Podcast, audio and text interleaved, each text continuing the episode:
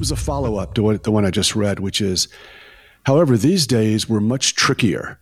We program the algos to avoid the same pain. Quote, get me out before I lose too much money, unquote.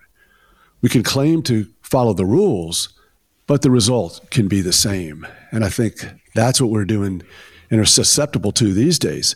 When I was mm, a young trader starting out, I sat in front of a quote machine with a chart book and I filled in the daily open, high, low, close with my pencil.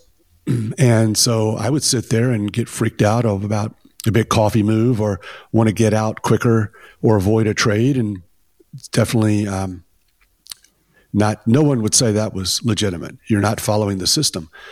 But now I think we have the temptation and the ability to program in those same bad um, ideas to take small profits and um, somewhat over uh, have other features that prevent more of a traditional approach to just uh, following breakouts or moving averages or price trends. And we can say, well, it's just part of my rules. And yet it kind of does the same thing that we used to have to do just, uh, you know, with when we didn't have uh, fancy computers and uh, people program them for us. I think that's a great, great point, and it's very, very important. Actually, um, I remember just uh, in back in February when we had the, the the, the big correction in equities, which was really, really painful for uh, a lot of managers, including us. Uh, even though it came at the back of a great uh, period, but still, it felt uh, painful. And we had a lot of inquiries about people uh, asking, "So, what are you going to change to avoid this in the future?" And the answer was really, well, probably nothing. Um, because we're not here to try and fit our systems to avoid a three day losing streak, you, however painful it is. If anything we look at uh, over the long term would decrease uh, in value just to avoid uh, that kind of event, so to speak. And I think that goes, you know, to to your point, Jerry, that it's so easy, I guess, and it's also uh, tempting to try and continue to come up with changes to your system to um, to make it look smooth um, or smoother. Uh, I don't think trend follows will ever be smooth, but but it could be smoother, and um, and that's a really dangerous path to uh, to to to go down on if you don't fully understand the consequences. Because every time you change your system, however, however little, um, you you run the risk of that change being quote unquote bad for your system. Um, and so I know certainly on our side, I don't know about you guys, but but but on our side, we we rarely changes.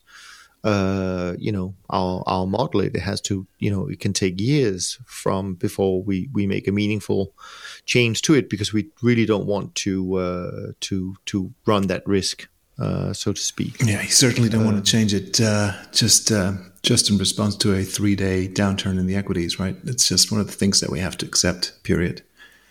And uh, you know, sometimes I think, and I actually once did that that exercise myself here on a spreadsheet. Is if only investors looked at performance numbers less frequently, right? I mean, some of the some of the funds they report monthly numbers, but if you reduce that to say um, annual numbers and you looked at CTA performance on an annual basis only, so there's one data point per year, right?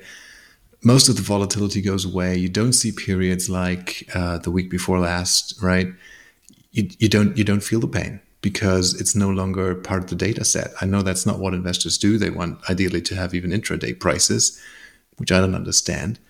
Um, but it's kind of like our job to to take the pain on a daily basis investors take the pain on a daily basis if they opt in and say, I also want to have a look at that on a daily basis. But why do that? If you've committed to make that a long term investment, just look at it every once in a while. And a lot of that pain, I think, would just go away. And it's also like, you know, you have, it's with the media the same thing. Um, you, you have the week before last, and news come up saying trend following is no longer working. There you have it. It's down, I don't know, four or five, six percent or whatever the funds lost. And what what does that mean? It's, it's just one week, right? You, uh, just um, completely besides the point. Mm.